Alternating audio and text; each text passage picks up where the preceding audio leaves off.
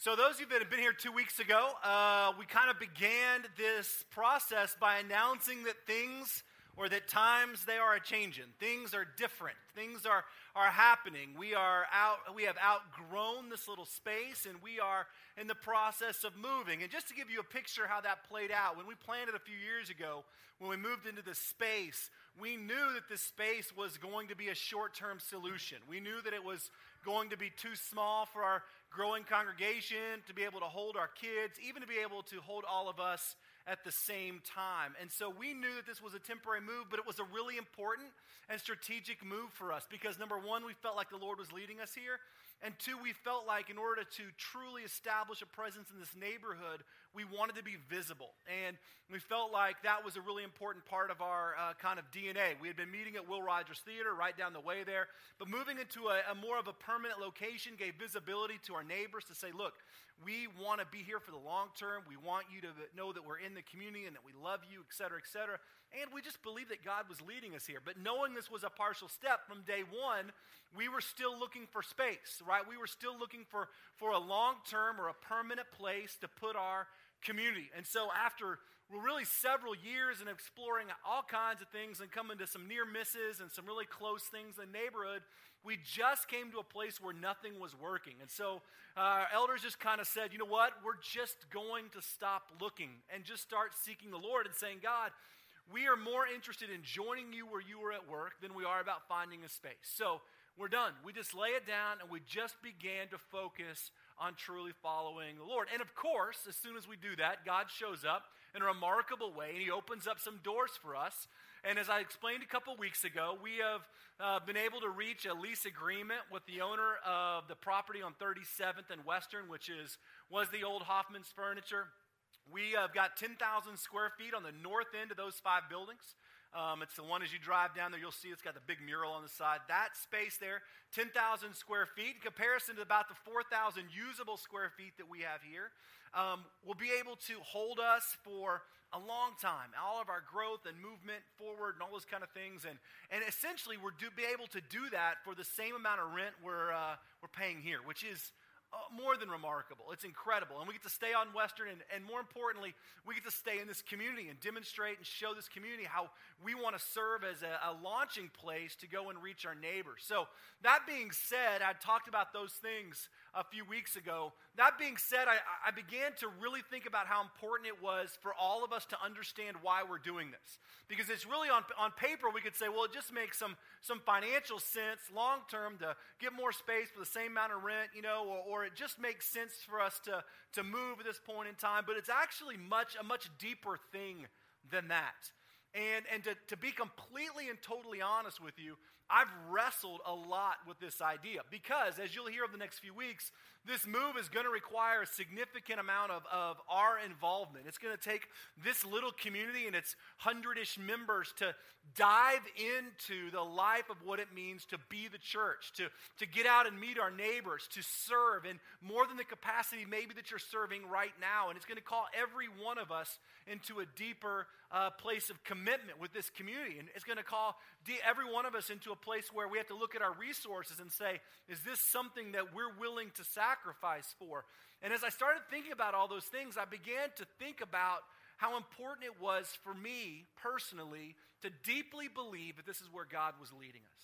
Because on paper, that's one thing. It's one thing to just go, well, math makes sense, things make sense. But in my heart, I wanted to be able to say, man, Lord, this is absolutely what you're doing in this community.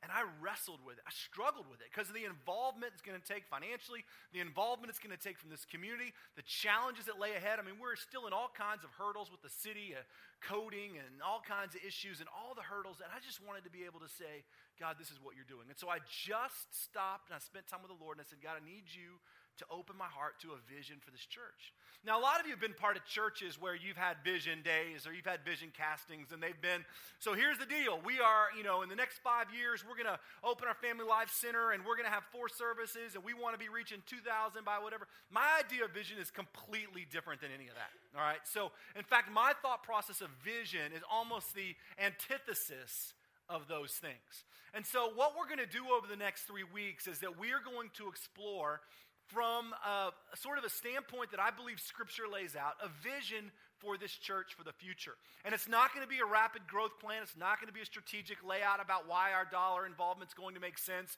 and how we're going to get a great ROI on our investment dollar when we move down there and how we're going to get to a zillion attendees and four services and nine campuses in the next 11 years. None of that. None of it. It's going to be the opposite of that. It's actually going to be a picture of how we are called to come and lay down all of our desires before the Lord and say, God, lead this church. Now, it doesn't mean that we don't have desires to have great children's ministry or whatever that is. It has nothing to do with that. It has everything to do with the fact that we want to surrender all that we are to the Lord. And so, over the next three weeks, I'm going to be casting vision because God is doing a new thing. He's doing a new thing in us. This is a pivotal time in our community, and we need to make sure that we are doing all of these things, not just correctly, but for all the deep, right biblical reasons. And so, for the next three weeks, I'm going to be casting vision not necessarily for the church that we are, but for the church that we feel or that I feel we are called to become.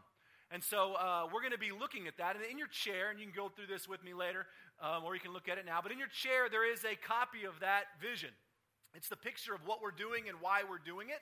And it's got three big points, which we're going to be covering over the next three weeks surrender and obedience and spiritual growth. And then those little subpoints are kind of explainers, and we'll, we'll get to some of them, but we won't, or, and some of them we won't. But we're going to cover the major topics and explore what it might mean for us to be a church that lived into these categories.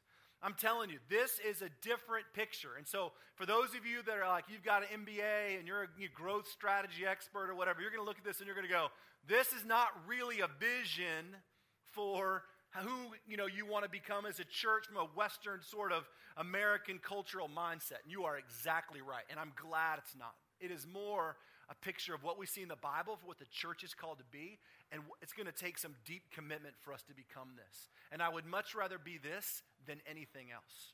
So, what we're going to be doing over the next few weeks is walking through those things. And we're going to begin in the only place that I deeply believe is acceptable to begin, and that's with the idea of surrender. So, we're going to be in the book of Philippians, chapter 2. If you've got your Bible, I want you to go there. And while we're going there, I want to give you a little bit of a, a couple of catch up definitions. I, I, I realize that we have new people coming all the time, um, and that's just part of the nature of being a young and growing church. We've got new people coming all the time, and so I forget that if I talked about something a year and a half ago, um, that maybe the, a lot of people in our community weren't really there. And one of the things I talked about a while back was sort of what it means and the picture of what it means to be church. And just by way of making sure we're all on the same page, when I talk about the church we want to become, I need us to all begin at, be at the same starting point because we come with all kinds of different pictures of church and expectations. Some of us grew up with a great, healthy picture of church. Some of us grew up with a, a broken picture of church. Some of us grew up in mainline, very traditional robe wearing denominations. Some of us grew up in, in churches where we were somewhat rural or we had Pentecostal roots. Or some of us grew up in giant mega churches, and some of us grew up in a church that was led by my uncle in our living room. Right? So we all bring these different things to the table. But a couple of things that we see in Scripture are very clear about the church. The Greek word for church, used almost exclusively in the New Testament, is the word ecclesia. And it actually means assembly or gathering. So the church in Scripture, the definition of it is the assembly or gathering of people. So when the people gathered, that was church. In our Western 21st century sort of mentality, church has become a building. It has become something that you can go to and leave. Where are you going this morning? I'm going to church. Where are, you, where are you leaving? I'm leaving church. I hate the church. I'm leaving the church. I'm finding a new church. The idea is that we are attached to spaces. And spaces become a lot of our sort of central driven worship ideas. We put them on postcards. That we begin to worship space, not intentionally, but through our dollars, through our things. We find space to be part of uh, what draws people. And so function of space in terms of building become and has become the definition of church. The reality is, church is not something you can go to or leave. Church is who you are. As a follower of Christ, when we gather together, we are the church. We are as much the church when we gather for dinner on Tuesday night as we are the church when we be here on Sunday morning. When you gather with other believers, even if they don't attend church here, when you are gathered with them, you are the church. You are the representation of Jesus Christ to the watching world. We have lost that understanding, and therefore, church is something that we do and a place that we go and not who we are. So when I talk about church, I'm actually not talking about this space, even that new space, or whatever space you're used to. I am talking about who we are as a collective, gathered body of Christ, wherever that may be. Whether it's in the park, whether it's here, whether it's down there, whether it's in your home for life group. I am talking about the collected and gathered body of Christ. Now, this is really important because over the next few weeks, we're going to be talking about buildings and renovations and dollars and life and activities and how you can get involved in all those things. And it's going to seem on some level like we continue to return to space. But the reality is, space is a function and a tool that the church can use to proclaim the gospel and to do active ministry. And that's all it is. It's a function of who we are. It cannot define us or become who we are. And if it does, I want out. Period. So we start at that place. This thing right here gathered together is the church, and you are part of it. There are two ways we refer to the church kind of throughout theologically or throughout history. One is church big C, which is the gathered church that anybody that has given their life to Jesus Christ over any point in time in geography or history or time is a part of the church. It means we are connected with other believers by our common faith in Christ. Our believing friends in China, our believing friends in Guatemala, Bosnia, wherever that is, even right up and down this street, we are connected by a common love and devotion for Jesus Christ. We are part of the church, Big C, not separated by denominational lines, worship styles, or whatever it is. Big C. We are part of the church. And we talk about church as in its particular church, church little c, meaning this gathered community is a particular movement of the bigger church. So we use the word to represent two things. One, the global, sort of a cross spanning glo- time and, and space picture of all Christ followers, and this community. And I'm going to be using that word interchangeably, talking about the global, giant, amazing picture of Christ followers that are united together by our common love for Christ, and this particular manifestation of that bigger movement, which is what we are when we talk about the Vine Community Church. We are a smaller microcosm, a manifestation of the bigger picture of church, but we are still deeply connected to our brothers and sisters that worship across all denominational lines because of our common love for Christ. This is what we're talking about when we talk about church. I am not talking about something that you can leave or go to or something that we are building or we're going to put resources in or a place that we can hide our chairs. I am talking about you and I as Christ followers doing life together. All right, so we've got to start there. Conversation leads us into Philippians chapter 2, and Philippians chapter 2 is really a powerful piece of text. It comes right in the middle of Paul talking about unity. He has spent quite a bit of time in Philippians chapter 1 talking about unity in the church, and he is now going to basically address this gathered group of believers, the church in Philippi, this gathered group of new believers, and he's going to talk about what it means to completely give yourself to Jesus Christ, surrendering our hearts to him, and living lives that obediently fall under his lordship. So if you've got your Bible, I want you to go ahead and open it. I'm going to read it for us, and then we're going to dive in and chase it.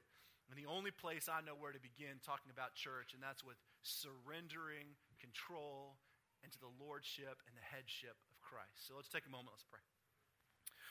Lord, I love this particular gathering called church. Um, I haven't always loved the church, and that's been a deep sin of mine, Lord, that I have struggled with institutional church, and you have convicted me of that time and time again. And Lord, as a beautiful uh, of a mess as the church is, it is still yours.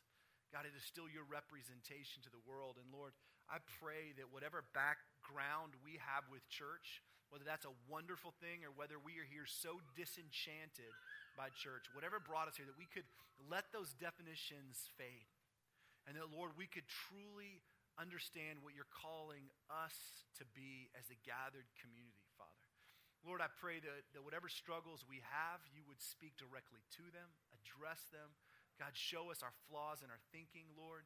Convict us where we need to uh, be convicted, Father, and challenge us where we need to be challenged. Lord, I pray that your word would teach our hearts this morning, and that ultimately what we'd see here is a deep call for our personal surrender to Christ and our corporate, gathered surrender to the headship of Christ as leader of this church and the church universal. Take a moment in your own heart and just ask God to prepare you uh, to teach you this morning, to prepare your heart to hear His word, and to teach your heart this morning. Whatever that means for you, just, just pray that.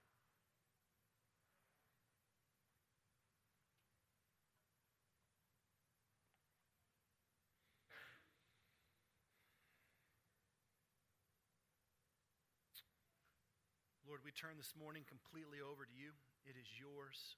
Lord, I understand deeply how important it is, Lord, for us to surrender to who you're calling us to be and not force an agenda uh, on you, but instead, God, to say, Lord, we, lead us so that we can follow you. And so, Lord, I pray that as we talk about vision over the next few weeks, and especially this morning, God, that you would make your will known clearly to our hearts. We ask this in Jesus' perfect and holy name. So, Philippians chapter 2 is, uh, is a really powerful piece of text. Those of you that have been here for the past few years know that I, I taught verse by verse the book of Philippians. We spent a little bit of time here. It is uh, offset in your Bible, meaning it's probably in quotes or it looks like a little poem, because it is traditionally thought to have been some type of poem or hymn that was used in worship.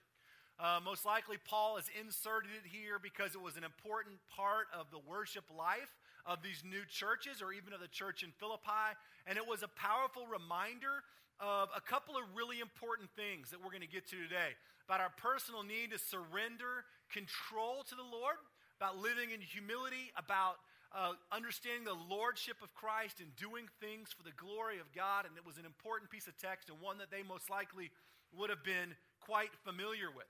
And so Paul starts this process out in verse 5 by saying, Listen, church, your attitude, right, your mind should be the same as that of Christ Jesus, who, being in very nature God, did not consider equality with God something to be grasped, but made himself nothing, taking the very nature of a servant and being, being made in human likeness and being found in appearance as a man, he humbled himself and became obedient to death, even death on a cross.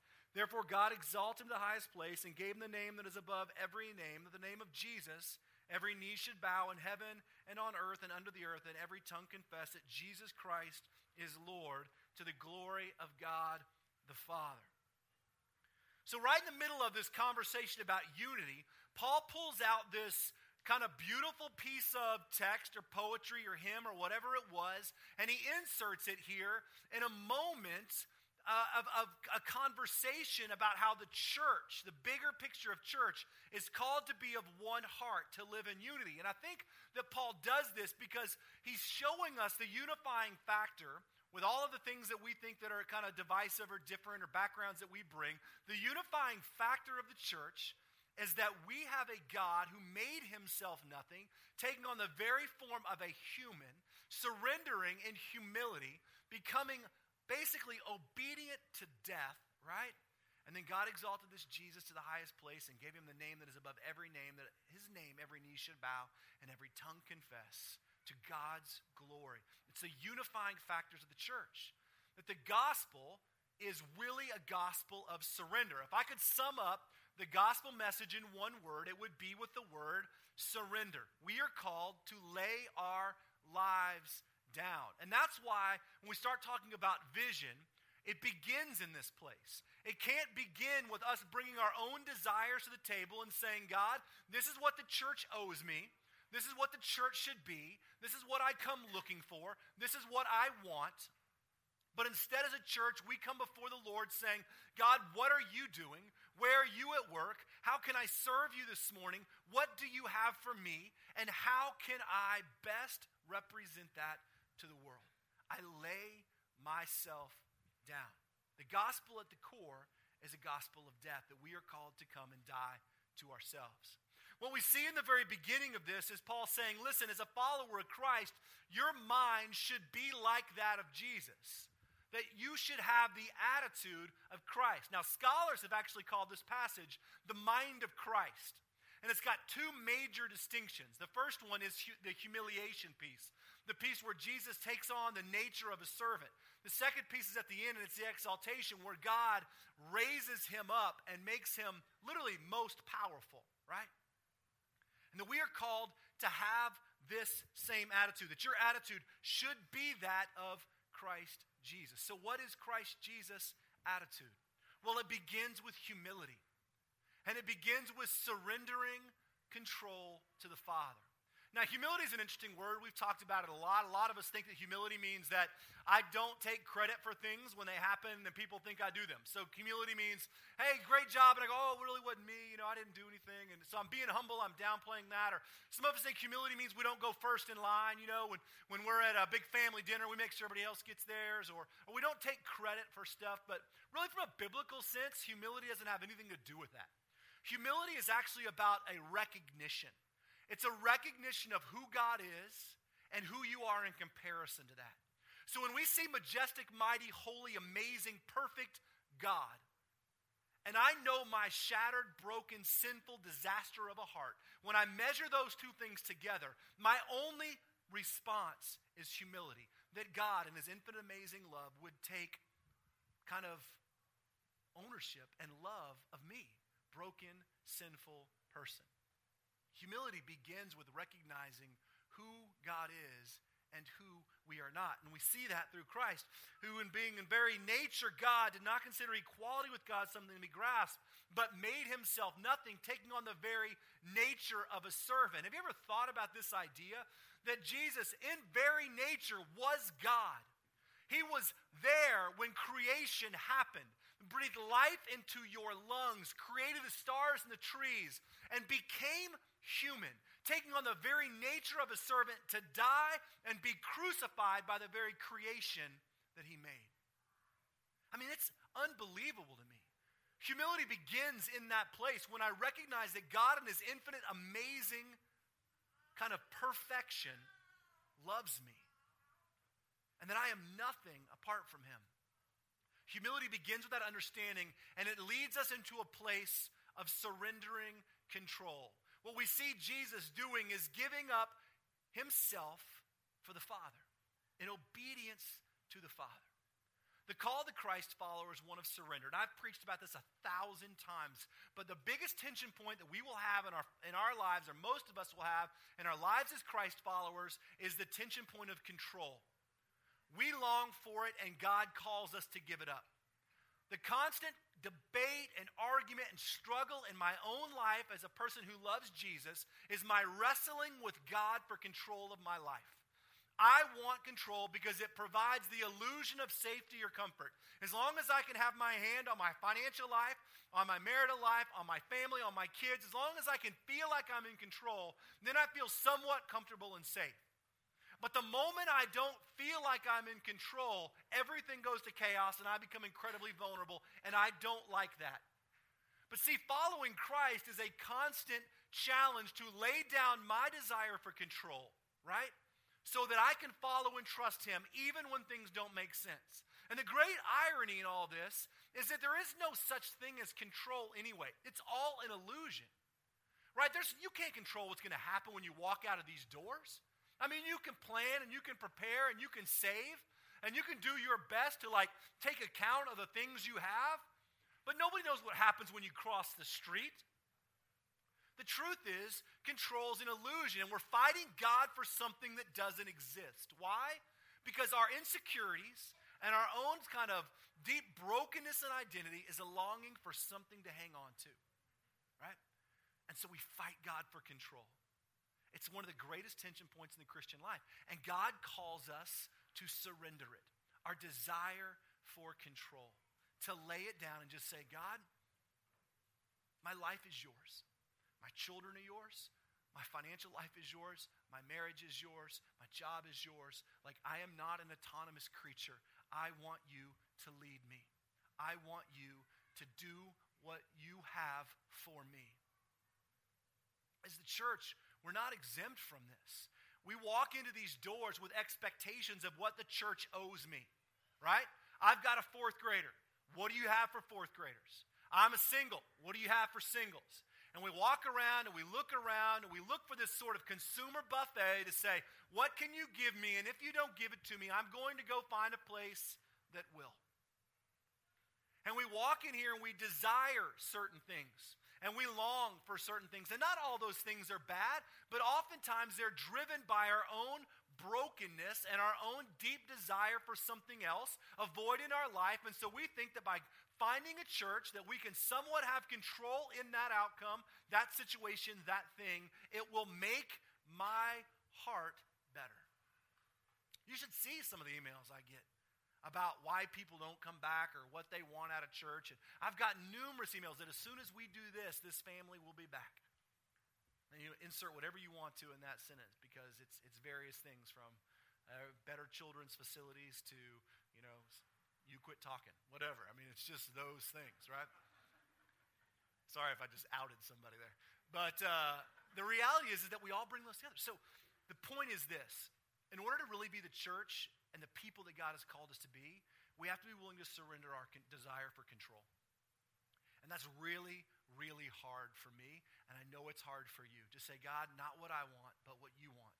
It's not about our plans for a church and what we think we can do to compare ourselves to the churches down the street or what we think it means to be the church in a Western culture that we have to have certain number of things and they have to look a certain way or whatever it is, but we lay down that desire for control and just say, God, wherever you.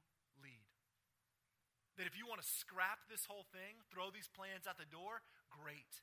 If you want to call us to live mobily and get a trailer and drive around like a bunch of vagabonds, fine. Like, Lord, we will follow you, no matter what that means. It's that level of surrendering control that God has called for your life and that God has called for us as the church to say, You are God. I lay down my desire for control. See, for a lot of us, it's not even the control, it's just the desire for it. We see that happening in the first part of this text. That Jesus, being in very nature God, did not consider equality with something he grasped, but made himself nothing, taking on the very nature of a servant. He became obedient to death. The second thing we see is that we have a deep call to surrender to the lordship of Christ. So we've got a call to surrender our lives of control, our desires for control. But in there, we also have the call to surrender completely to the lordship of Christ. Listen to verses 9 through 11. Therefore, God exalted him, Jesus, to the highest place and gave him the name that is above every name. The name of Jesus, every knee should bow in heaven and earth and under the earth, and every tongue confess that Jesus Christ is Lord. So most of us are very much okay with walking in here this morning and saying, Jesus is Messiah, Jesus is Christ, Jesus is Savior. And we'll even articulate the phrase, Jesus is Lord. But I wonder how many of us really understand what we're saying when we say Jesus is Lord. Because it's, entire, it's an entirely different thing theologically than to say Jesus is the Christ, the Messiah, the one that was foretold about, Jesus is Savior, meaning He has come and He is Redeemer, and to say Jesus is Lord. When we acknowledge Jesus is Lord, we are acknowledging the Lordship of Jesus over the entirety of our lives and over all of creation. To proclaim that Jesus is Lord means that He is in complete and total control of my life and of everything in it. Now, for a lot of us, that's a really challenging phrase. We may say it, but our hearts may not mean it. When we say that we are called to surrender to the lordship of Christ, it means this it means that God, you are Lord of my life and every single thing in it. It means that I surrender not only my desire for control, like we just talked about, but my desire for me over to you. That you are my Lord. Meaning you make decisions in my life, you help me think about what's right. You help govern the way that I, I wake up and how I love my family or how I, I engage my work. Like you are the decision making power in my life, and I submit completely and totally to your move and your authority all the time. Most of us have a relationship with God where it's like a consultant. We do everything we can as long as things are going great, but when things get complicated, we go to the Lord like a consultant and we say, God, I, I need a little bit of help here because I'm not sure what to do. I've got two choices, three choices. So I just need you to show me which one's right. We pray, we make a decision, we keep going down the road, and we visit God when we need things or need something, or we hit panic or whatever it is, and we go at that point in time. But if Jesus Christ is our Lord, if He is truly your Lord, it's in every waking moment laying down of our lives to the authority and power of God. Most of us don't want to live there because we don't want God involved in our daily lives. We want God involved in the big stuff that we could really screw up. But we don't want God involved in how I think We don't want really God involved in kind of how I keep my bank account going. We don't really want God involved in the sort of daily nuances of the language that I use, the way that I treat people, or how I engage my coworkers because it's so different than how I engage people on Sunday or what I do on Friday and Saturday night. I don't want God engaged in those things. I want to keep God where He belongs in my life. The problem is we say Jesus is Lord, it means He gets full access to every corner, even those dark, broken areas of our heart that we wish no one was there, that God becomes the Lord of those things. Jesus becomes Lord of even those places in my life and he gets it all. All of it. As a church, called to surrender to the headship, the lordship of Christ as well. Meaning, this is not my church. It's not your church. Jesus is the head of this church, and whatever he says and wherever he leads, we will follow. Period. We don't lay out a strategic vision and then invite God into it to say, God, look what we have planned for the city. Join us on this movement forward as we lift our banner and proclaim our own glory. Instead, we say, God, where are you moving in the city? And how can we join you? God, where do you want us? What are you doing? This may not make sense on paper, but we will follow you to the very ends of the earth.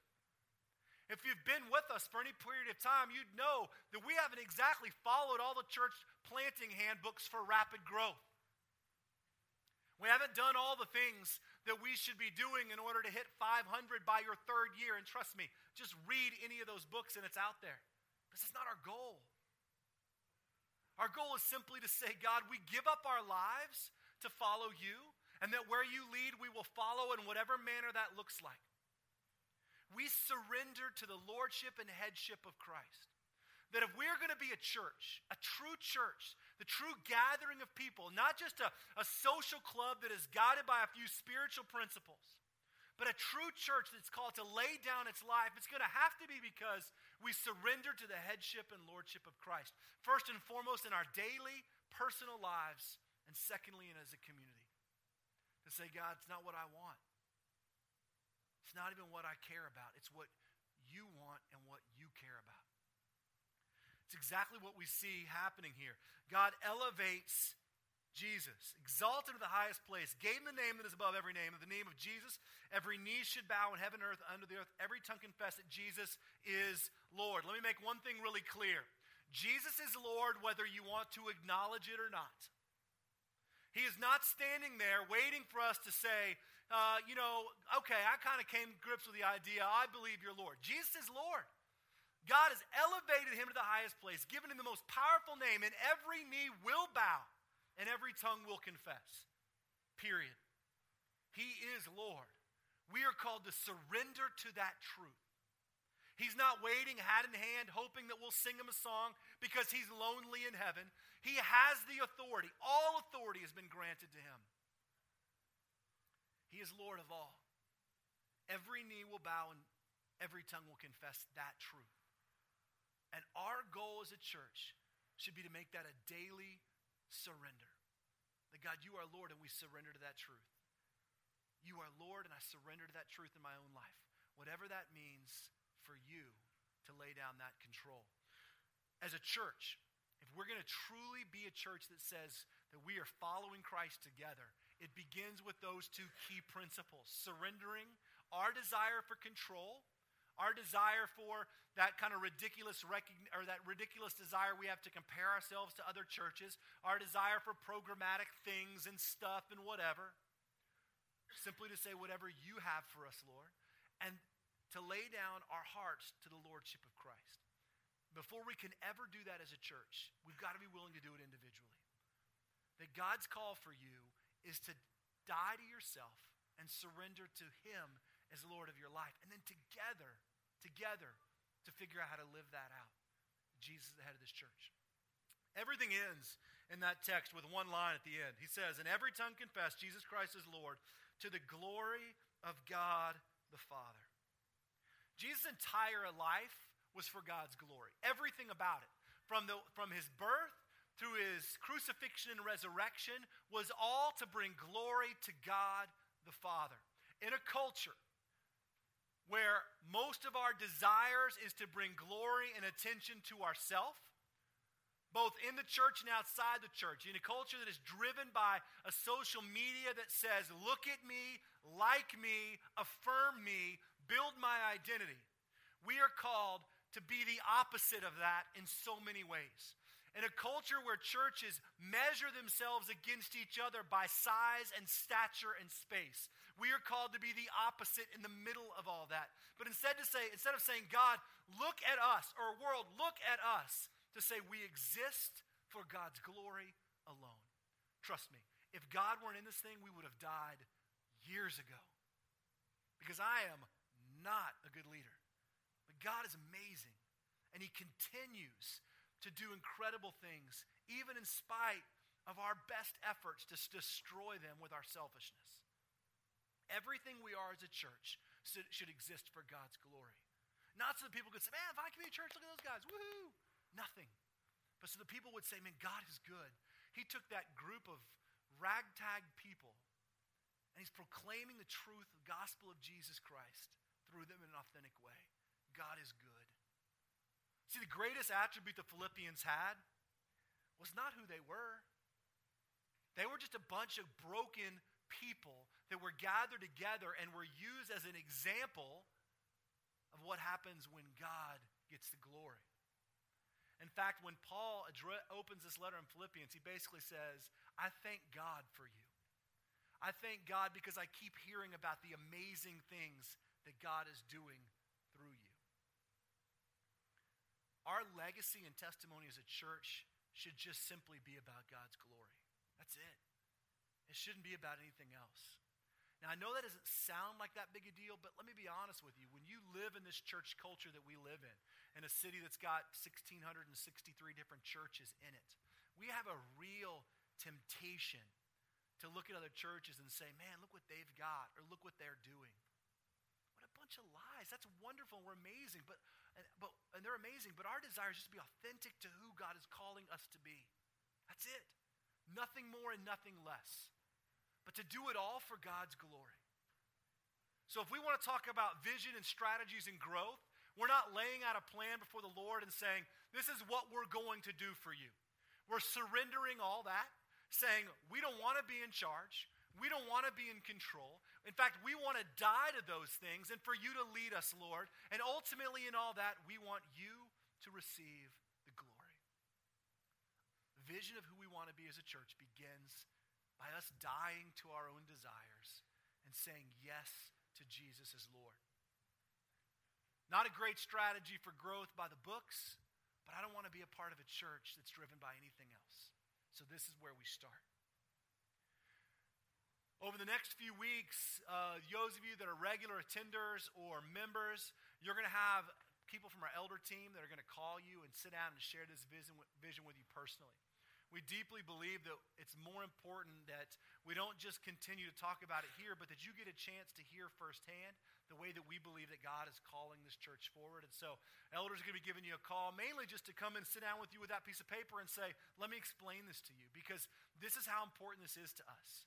I am not interested in moving and growing for the sake of movement and growth. Not at all. I'm interested in saying, Jesus, what are you doing? And how can we follow you? And it's important to me and to our leaders that this church, this group, this gathering, that you all understand that as well. So that what you're excited about is not the fact that you won't have to sit next to the air conditioner or bump your head when you stand up on the little small roof, right? Which is probably reason enough to move. But that you be excited about what God is doing and what we believe He's leading us to. And so if they call, please answer. Just visit with them. Let them share their heart with them. Don't be like, oh, no, man, they're calling. They're come to my house. I got to dust everything off. It's not ridiculous. Just let us visit with you about what God is doing.